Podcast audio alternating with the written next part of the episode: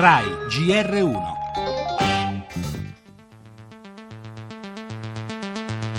Quel tutto bene alla fine dell'incontro tra PD e 5 Stelle è già la notizia, perché da quando il movimento di Grillo siede in Parlamento, gli appuntamenti coi Dem finora erano stati degli scontri. Noi abbiamo una proposta forte, dà garanzia a questo Paese di avere una buona legge elettorale, siamo disponibili a una discussione con tutti i gruppi parlamentari. Abbiamo portato ciò che è uscito dal blog di Beppe Grillo e quella è la nostra proposta. Il PD ha incassato l'apertura di sinistra italiana che si è detta pronta a votare una legge interamente proporzionale, anche con lo sbarramento al 5%, che non va giù invece agli alleati di governo di Alternativa Popolare. Finora le posizioni eh, rimangono molto, molto distanti e mh, spero eh, si possano riavvicinare eh, nei prossimi giorni. Per adesso c'è un accordo di principio, che potrebbe aprire la strada effettivamente a una legge in tempi brevi, ma potrebbe anche nascondere delle insidie lungo il cammino parlamentare. Ma è positivo che ci sia un concorso dei maggiori partiti.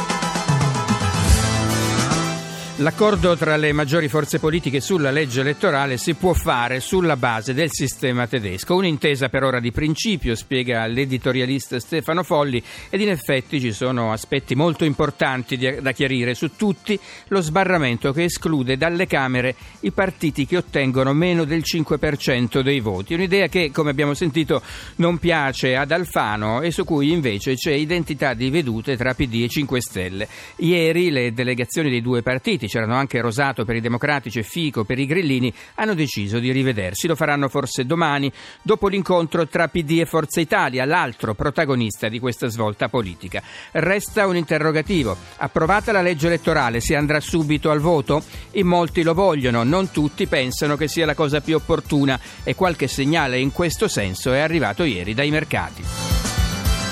Le altre notizie, la manovra correttiva sui conti pubblici salva i direttori stranieri dei musei bocciati recentemente dal TAR, gli esteri, incontro Macron-Putin a Versailles, il presidente francese incalza il capo del Cremlino su diritti gay e armi chimiche.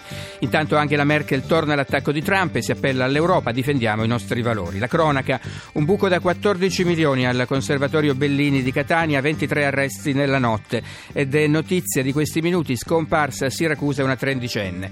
Torneremo anche sul caso delle sorelle Rom morte nel rogo del camper a Roma, dietro la tragedia una vendetta tra famiglie, due gli indagati. Ancora morto l'ex dittatore di Panama, Manuel Antonio Noriega, aveva 83 anni. Infine lo sport, la Champions League, il countdown Juventus verso la grande finale di sabato a Cardiff.